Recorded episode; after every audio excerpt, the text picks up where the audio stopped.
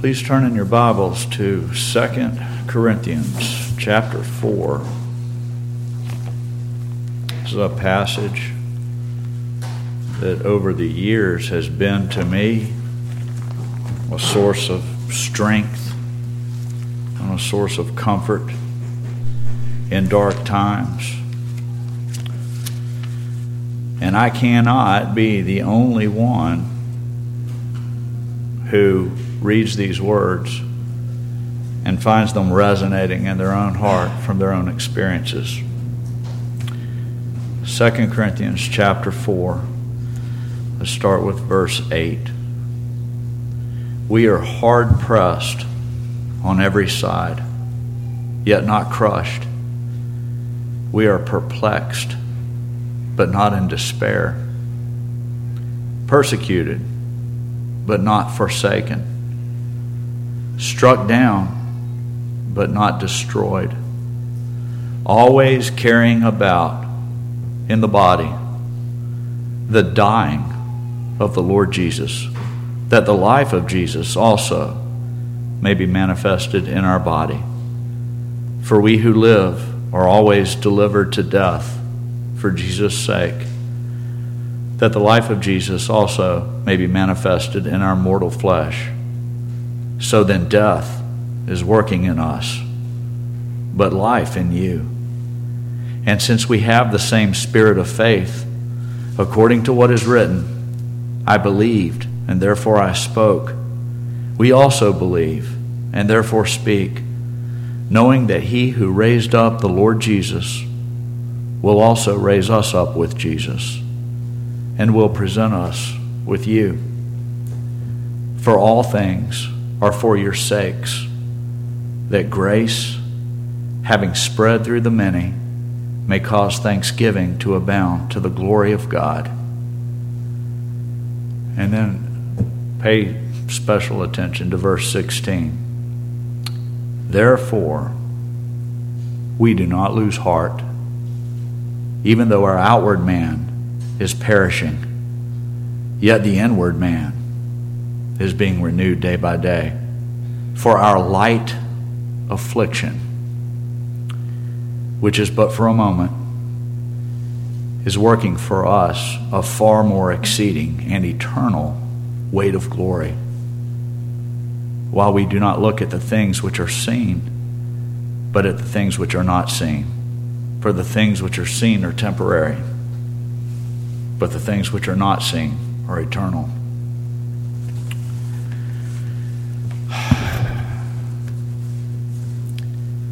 How many of you here think your afflictions, you classify them as light and momentary? Mine don't seem that way. I don't struggle with acknowledging the temporary nature of them as much as I struggle with acknowledging the light nature of them. It's the light part I struggle with. This passage these verses have over the years been a source of comfort when I find myself perplexed, which is a fairly common state of mind for me. I'm often perplexed or exasperated. The source of the perplexing times and the exasperating times could just be what the Puritans called the common miseries of this life, the things everybody deals with, everybody, every human being on this earth. But they can also be caused by this spiritual war that we as Christians are constantly engaged in. And that's not something that is common to everyone on planet Earth. We have a special set of circumstances we're dealing with as we war against the world, the flesh, and the devil. And it is a war. And I've, I've found in my own experience that it is so easy to forget that the storm has a bit in its mouth. Spurgeon said that. That was a Spurgeon quote. The storm has a bit in its mouth. We forget that. I forget that. I, I acknowledge the temporary part for our light affliction, which is but for a moment. That's verse 17. That part I get because as I get older, I see more and more that this life, it is but for a moment.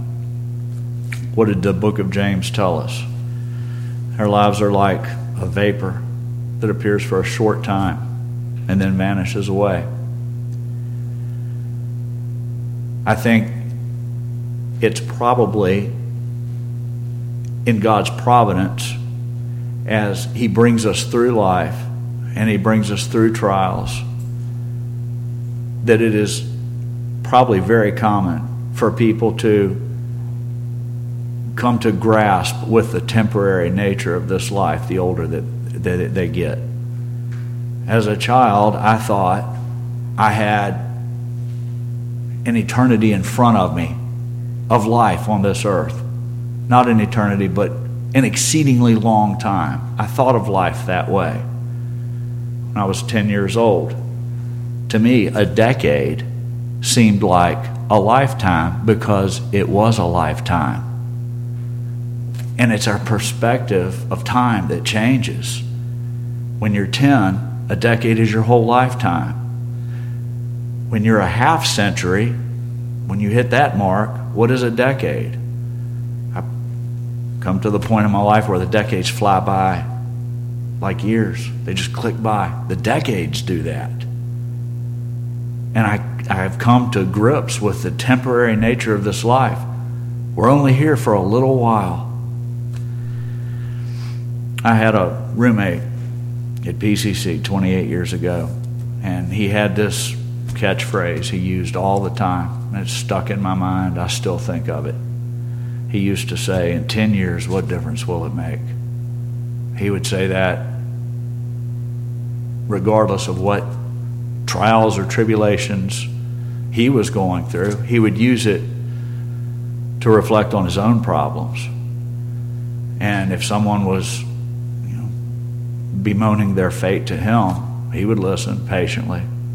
And at the end of the sad sob story that was being told, he would say, Yeah, but in 10 years, what difference will it make? I was on the receiving end of that statement more than once, and I thought, never one time was I asked that question and I could say, no, this, this actually will be a big deal in 10 years. Life is just momentary. But the afflictions, while we acknowledge their momentary nature, it is very hard to acknowledge that they're anything resembling light. When I'm going through trials and tribulations, I feel overwhelmed. In the Greek, the word thlipsis, might not be pronouncing that right, I'm not a Greek scholar. It's translated affliction in this passage in verse 17. But elsewhere, it is translated tribulation, anguish, persecution, and trouble, the same Greek word. The root word is the word for pressure. And don't the trials of our life just bear down on us with pressure? That's what it feels like. None of these things are pleasant. The trials, tribulations, anguish, persecution, trouble that we go through. And we're all familiar with them as we travel through this vale of tears, as the Puritans called it. I'm going to confess to you that at one time, I bought into the popular notion that the Puritans were a bunch of sad sacks. Joyless souls who walked around with downcast, downcast faces and dejected hearts. That's, that's a stereotype of the Puritans. It's not accurate. the Puritans were serious minded people. That they were. And serious minded people are not highly esteemed in an age of frivolity. We, Christians, living in the 21st century, would do well to reconsider the serious manner in which the Puritans approached life. They were serious people. And saying that, I am not saying that you should go through life constantly downcast. We should, we should have joy in our hearts. And there's a balance to to the pleasures that God has blessed us with. Even the, the simple pleasures like a good meal and taking joy in it and thanking God for this excellent food that's been prepared by a loving wife who loves you despite all your flaws. Another source of blessing. Using my own personal experience as an example. The beauty of nature, which has always resonated with me even since I was a child. These pleasures that God gives us, they're gifts, and we, we should take pleasure in them, and we should thank God for them. But at the same time, our approach to life should be serious. What I found about Puritans is that they were hopeful people. And we should be hopeful people. John Bunyan's The Pilgrim's Progress, probably as well as any other book in existence, reveals the Puritan mindset. John Piper wrote an introduction to the Pilgrim's Progress that includes the following words The fragrance of affliction was on most of what John Bunyan wrote. In fact, I suspect that one of the reasons the Puritans are still being read today with so much profit is that their entire experience, unlike ours, was one of persecution and suffering. To our chipper age, at least in the prosperous West, this may seem somber at times. But the day you hear that you have cancer, or that your child is blind, or that a mob is coming, you turn away from the chipper books to the weighty ones that were written on the precipice of eternity, where the fragrance of heaven and the stench of hell are both in the air. That's a concise summary of the Puritan mindset. Those words, talking about books that were written on the precipice of eternity where the fragrance of heaven and the stench of hell are both in the air. We are living our lives on the precipice of eternity. None of us know none of us know that we have tomorrow. It's so easy to take for granted. I do it all the time. What does the book of James tell us? It's foolish to say, tomorrow I'll go into such and such a city and I'll buy and sell and get gain what you should say is, if the Lord wills, I'll, I'll go into such and such a city and buy and sell and get gain. There's no guarantees. Pastor John has often pointed out from this very pulpit that even among people who project an image of having it all together, I'm not into social media, but I'm aware of it. I know that you can create an image on Facebook, Twitter, Instagram, Snapchat, you show people the parts of your life that you're proud of and that you want everybody to see. And you make sure not to disclose anything that would reflect negatively on you or, or make it look like you were struggling or having some trouble. There's a lot of editing going on with people's lives in social media. But Pastor John's pointed out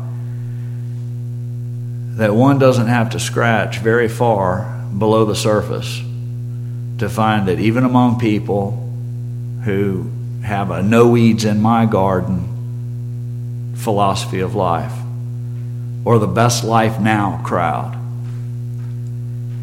those people are afflicted by trials and tribulations as well. The big five. I've heard Pastor John run through this list health problems, marriage problems, money problems, family problems, spiritual problems.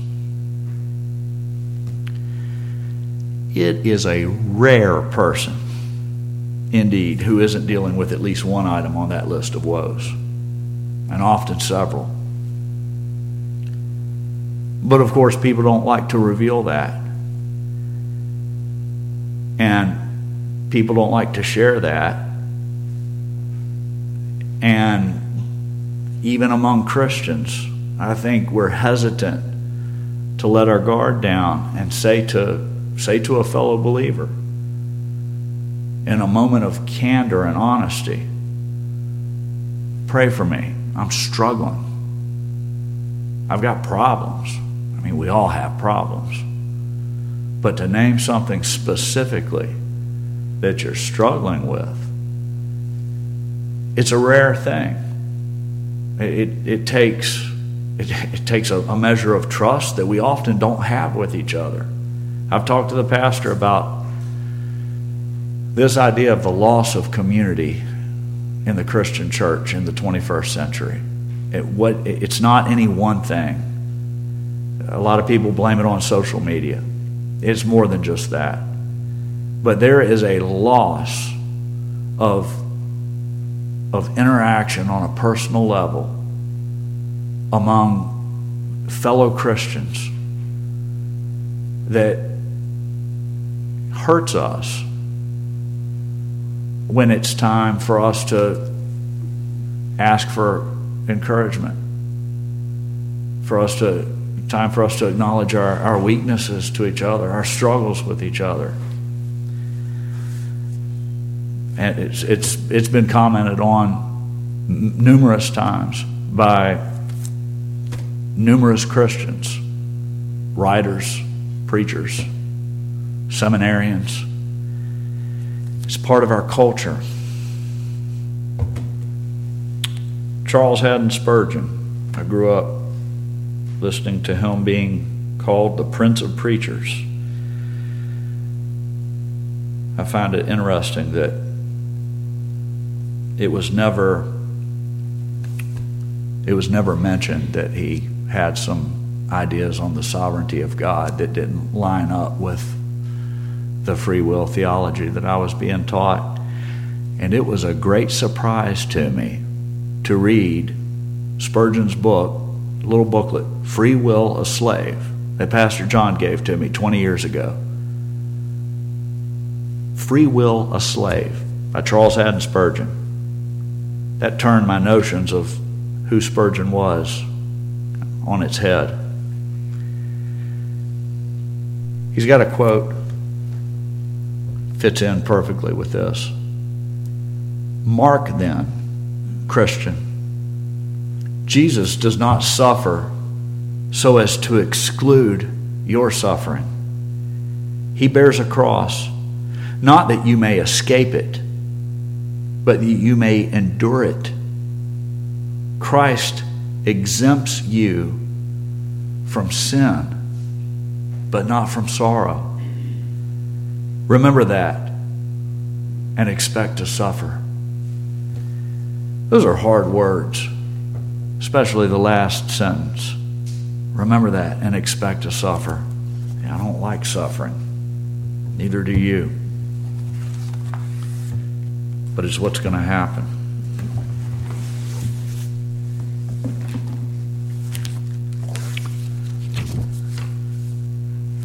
A long deceased country songwriter, I like old country music, named Townes Van Zandt.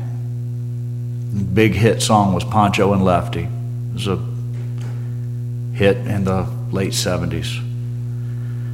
He wrote that song, wrote a bunch of songs. He was giving an interview in the 1980s. And he was asked during the interview, How come most of your songs are sad songs?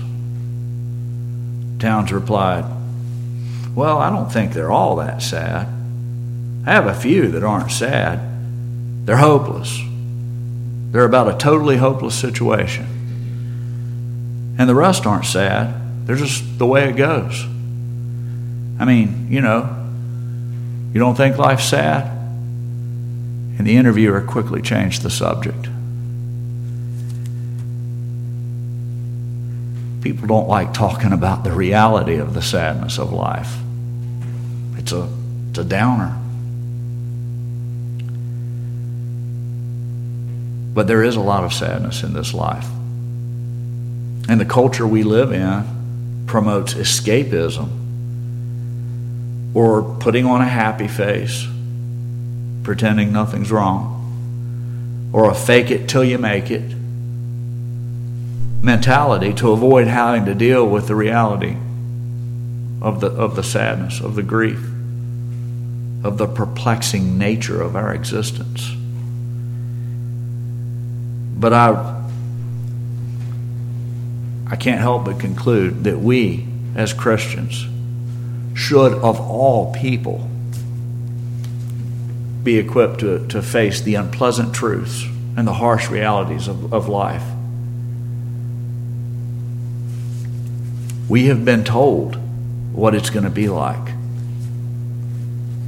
Do you think the Apostle Paul knew anything of sad and trying times? Did he know what he was talking about? When he said, talked about for our light affliction, which is but for a moment, is working for us, us, a far more exceeding and eternal weight of glory. Well, if you look at, go to chapter 11 of Second Corinthians, and you look at verse 24 through 28, he gives a list of things that he has gone through. 2 Corinthians chapter 11 verses 24 through 28. From the Jews, five times I received 40 stripes minus one. Three times I was beaten with rods. Once I was stoned. Three times I was shipwrecked.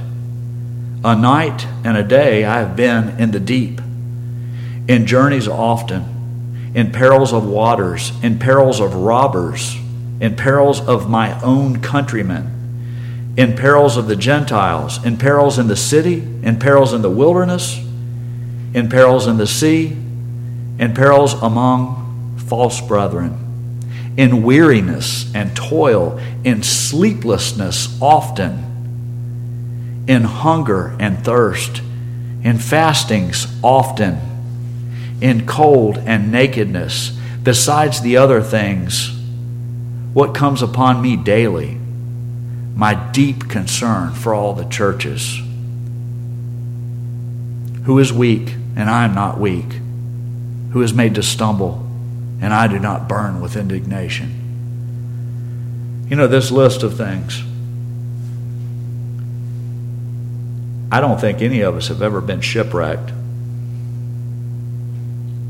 or beaten with rods or received uh, a stoning, a whipping.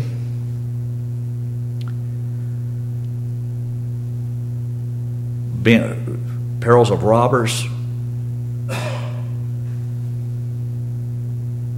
I'm looking at the list. Weariness and toil, that's the first thing that I get to. And I'm like, well, I know what that's like. I was running through the list and saying, Do I know what that? Nope, I've never been there, done that, never been there, done that. Then I get to verse 27 in weariness and toil. Oh, I get that. That I've experienced. In sleeplessness often. Oh, I get that. Sleeplessness. That'll work on you. Insomnia will work on you. I, I have it sporadically. My parents, both of my parents, dealt with it every night of their lives from like middle age onward. Sleeplessness was just their, their lot in life. Hunger and thirst. I haven't really been there. Who among us has gone for more than 24 ish hours without a meal? Unless you were fasting. I've never made it more than 24 hours. Ever. You get really hungry in 24 hours, but that's a day. People do that all the time.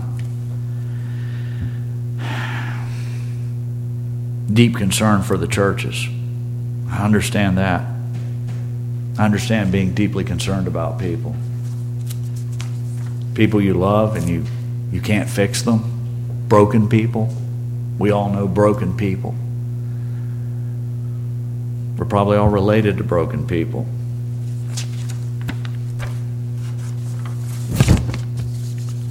So, did Paul know what he was talking about? Yeah. And then I thought, some other people that knew about trials, tribulations, anguish, afflictions. Jeremiah, you've heard him called the weeping prophet. Can you imagine being sent to people, your people, your tribe, your, your countrymen, and being told by God, you're going to tell them the words that I lay upon your heart, and they won't listen to you. But you're going to tell them anyway. I had to break his heart. Read the book of Lamentations. Did King David know anything of affliction? There is a passage in Psalm 51 8. It's like I can't wrap my mind around it. I've turned it over and turned it over in my mind. This phrase Let the bones you have broken rejoice that's hard for me to, to reconcile in my mind. Speaking to God, David says, Let the bones you have broken rejoice. Did Job know anything about afflictions? I'm saving the best for last. Did Christ know anything about afflictions.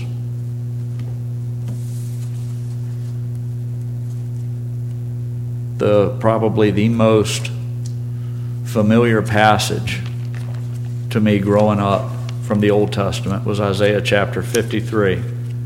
There was a time when I had, when I was younger, I had this chapter. It's only 12 verses. I had it memorized. Who has believed our report? And to whom has the arm of the Lord been revealed?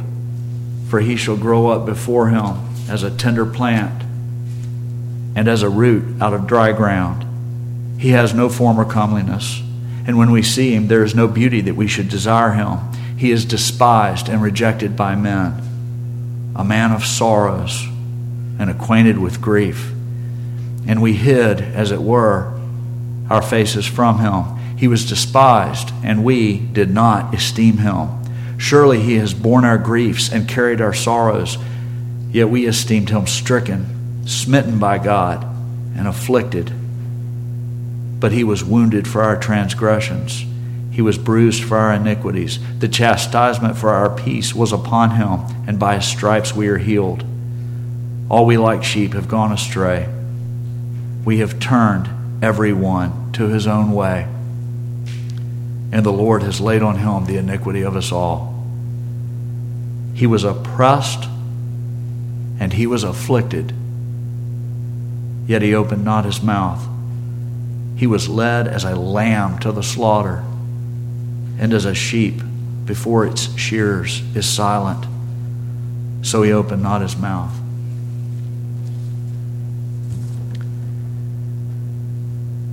Isaiah was prophesying about the coming Messiah, looking ahead. And then if you go to the book of Hebrews, Paul is looking back to Christ's life. Hebrews chapter 4, verses 15 and 16. For we do not have a high priest who cannot sympathize with our weaknesses, but was in all points tempted as we are, yet without sin. Let us therefore come boldly to the throne of grace, that we may obtain mercy and find grace to help in time of need. That is another verse that has brought me great comfort. We do not have a high priest who cannot sympathize with our weaknesses Have you ever thought to yourself, if, for instance, you're tired, physically tired, night of sleeplessness, and have you ever thought to yourself, Christ knew what this was like? He felt that.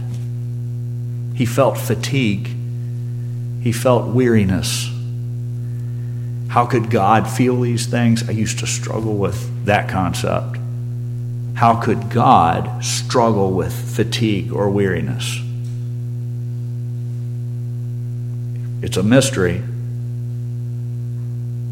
But Christ took on himself the form of a servant. And when he was here on this earth as a man, he felt sadness grief, exasperation, thinking specifically of when Philip said to him, Show us the Father and it'll suffice. And you can sense the exasperation in Christ's voice when he says, Have I been with you so long and you don't you don't know me, Philip? He felt these things. And yet at the same time, maintained his godhood. It is a mystery. Hebrews 12:3 Another reminder about what Christ went through and how he can sympathize with us. For consider him, this is Christ, who endured such hostility from sinners against himself lest you become weary and discouraged in your souls. I'll tell you something about weariness and discouragement. Those are things I know about. I'm not the only one here who knows about those things. A man named John Flavel wrote an exposition of the Westminster Assembly Shorter Catechism. And speaking of God's goodness, he asked this question. It's question six in his exposition. In what acts hath God first manifested his goodness? Oh, I said verse. I said it was verse six, question six, but it's not. It's question eight. I'm sorry. Question eight. But are not the judgments of God on the wicked and his afflictions on the saints impeachments of his goodness? That's an interesting question. The answer no. It is the property of goodness to hate and punish evil in the impenitent Exodus 34 7, keeping mercy for thousands, forgiving iniquity and transgression and sin, and that will by no means clear the guilty, etc. And the afflictions of the saints flow from his goodness and end in their true and eternal good. Hebrews 12:6 For whom the Lord loveth he chasteneth and scourgeth every son whom he receiveth Psalm 119:71 It is good for me that I have been afflicted, that I might learn thy statutes. Wow. It's hard. It's some hard truth. It's good for me that I've been afflicted. I have never in the in the midst of the affliction, I have never thought to myself, this is good for me. I know in my head that it must be because I believe that Romans 8:28 when it says all things work together for good, I believe it means all things are going to work together for good. But when I'm struggling in the midst of a, of a trial, I don't think, oh, this, that's okay. This is, this is going to be, this is going to work for my good. It's okay. I don't think that ever. In the midst of afflictions, I find myself often not even knowing what to do. And I have some company in that. That would be Second Chronicles chapter 20 verses 5 through 12. I have never been beset on all sides by enemies as Jehoshaphat was. In Second Chronicles chapter 20 verses 5 through 12. He found himself beset on all sides by Moabites and Ammonites who came to battle against him. In verse 4, Scripture tells us So Judah gathered together to ask help from the Lord. And from all the cities of Judah, they came to seek the Lord. And just digress for a moment. Isn't it true that when you are beset on all sides, that that's the time, more than any other, that you earnestly seek the Lord? I really need help, Lord. I mean, I really, I'm in, I'm in a fix. Please help me. Talk about earnest praying. Some of the most earnest praying we will ever do as Christians. Lord, deliver me from this. Verse 5 Then Jehoshaphat stood in the assembly of Judah and Jerusalem in the house of the Lord before the new court and said, O Lord God of our fathers, are you not God in heaven? And do you not rule over all the kingdoms of all the nations? And in your hand is there not power and might so that no one is able to withstand you? Are you not our God? Who drove out the inhabitants of this land before your people Israel and gave it to the descendants of Abraham, your friend, forever? And they dwell in it and have built you a sanctuary in it for your name, saying, If a disaster comes upon us, sword, judgment, pestilence, or famine, we will stand before this temple and in your presence, for your name is in this temple, and cry out to you in our affliction, and you will hear and save. And now, here are the people of Ammon, Moab, and Mount Seir whom you would not let Israel invade when they came out of the land of Egypt, but they turned from them and did not destroy them. Here they are, rewarding us by coming to throw us out of your possession, which you have given us to inherit. Oh, our God, will you not judge them? For we have no power against this great multitude that is coming against us, nor do we know what to do but our eyes are upon you. That's humility. Lord God, I do not know what to do, but my eyes are upon you. I trust you. I beseech you. Help me.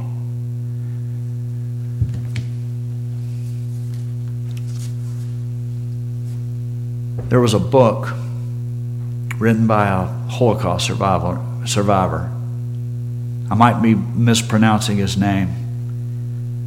Elie Wiesel. It might be Weisel. Night is the book. And in the book, he asks the question Where is God now? This is a man who's going through the Holocaust. I'll tell you where God is, where God was. where God will be. Through the Holocaust, through every despicable act that we, the human race, have perpetrated, He rules and He reigns. He is a sovereign God in control of every single thing that happens. There is not a stray molecule, as the saying goes, that is out of order. And God will get the glory from every event that has ever transpired in human history, as hard as that is for me to wrap my mind around. It's difficult for me to comprehend that, but I know it's true. A Naval War story had a character who made a strong impression on me 20 years ago. This grizzled old sailor.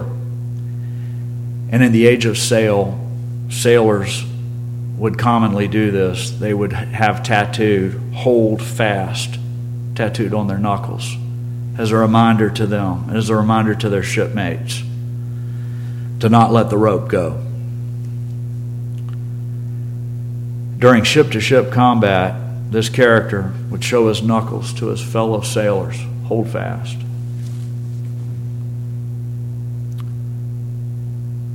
I want to be an encouragement like that grizzled old sailor, encouraging my fellow believers hold fast,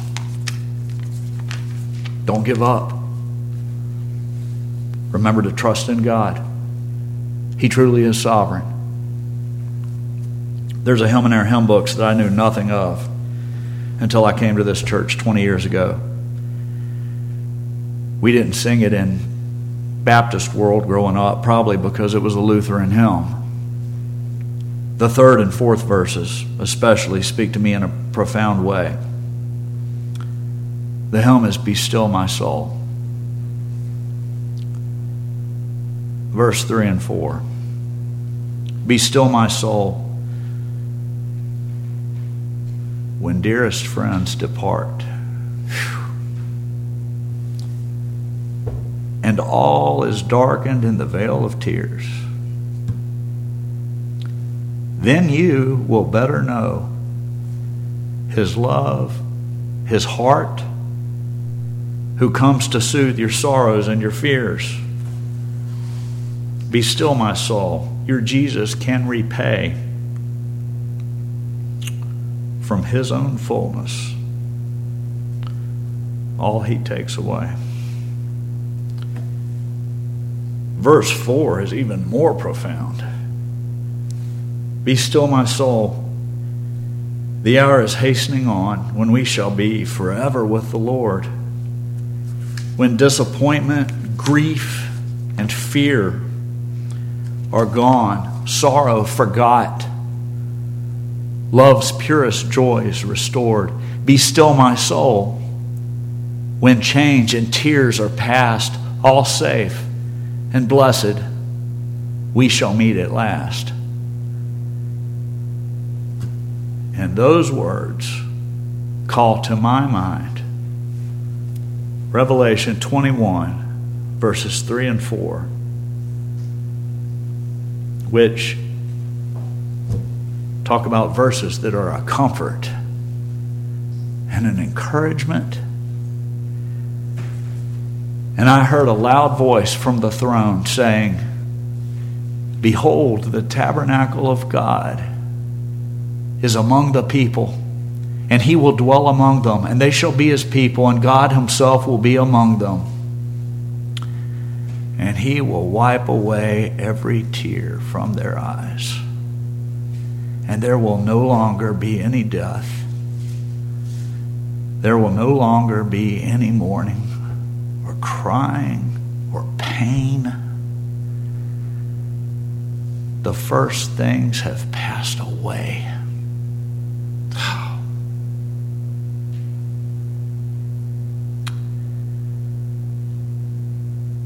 That passage has been a tremendous help to me over the years through some pretty dark times. Christian, I exhort you, as the Apostle Paul did in Hebrews 10 23 and 24 to hold fast the confession of your hope without wavering. For he who promised is faithful. And let us consider how to encourage one another in love and good deeds.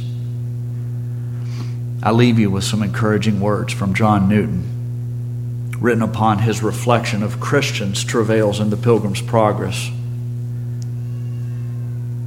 If you are indeed asking the way to Zion with your face thitherward, I bid you good speed. Behold, an open door is set before you, which none can shut. Yet prepare to endure hardship, for the way lies through many tribulations.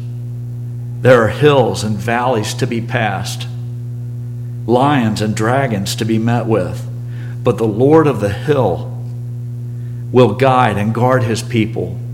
Put on the whole armor of God. Fight the good fight of faith. Beware of the flatterer Beware of the enchanted ground. See the land of Beulah. Yea, the city of Jerusalem itself is before you. There, Jesus, the forerunner, waits to welcome travelers home. wow. To welcome travelers home. Oh, man. This life, we stumble along and we get this brief amount of time here, and the whole purpose of it is to glorify God and enjoy Him forever. And how often do we fail in that directive? The one thing that gives our lives meaning glorifying God and enjoy Him forever. And before we know it, this life will be over. And there, Jesus, the forerunner, waits to welcome travelers home. I, for one, am looking forward to that. Very much so. My dad spent 15 years preparing to meet the Lord. Had a cancer diagnosis. It was terminal from, the, from day one. He spent 15 years preparing to meet the Lord. Every day preparing to meet God. And who among us would live our lives exactly the same if we went to the doctor and got the bad news and we would get up tomorrow and just live our lives the way we're going to? Just another Monday and another Tuesday and another Wednesday. My dad spent 15 years chasing after God, knowing soon I'm going to stand in his presence. We should be living our lives chasing after God, knowing that soon we will be standing in his presence. And it's so easy to forget. I encourage you hold fast. Remember that your life is but a vapor.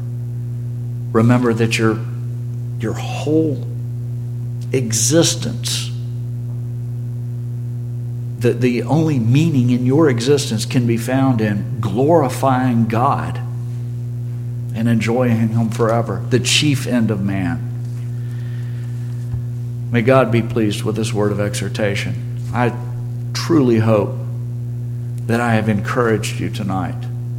It was not my desire to, to get any of you down or to sadden you. I wanted to lift your spirits. I wanted to encourage you in the Lord. I wanted to exhort you to hold fast. I hope that I've done so. Let's close in prayer. Father God, thank you for this time. I pray that my words will have been a source of encouragement and exhortation to my fellow believers. I ask for the strength and wisdom that we all need as we go through our daily lives, rubbing shoulders with unbelievers. I ask that you would make us salt and light as you've told us to be. I ask that you would give us grace in dealing with our family members, our neighbors, our co workers, our friends, and most of all, our fellow church members, our church family. Knit us together in truth and in love. Grow us in grace. I ask these things in your Son's name. Amen.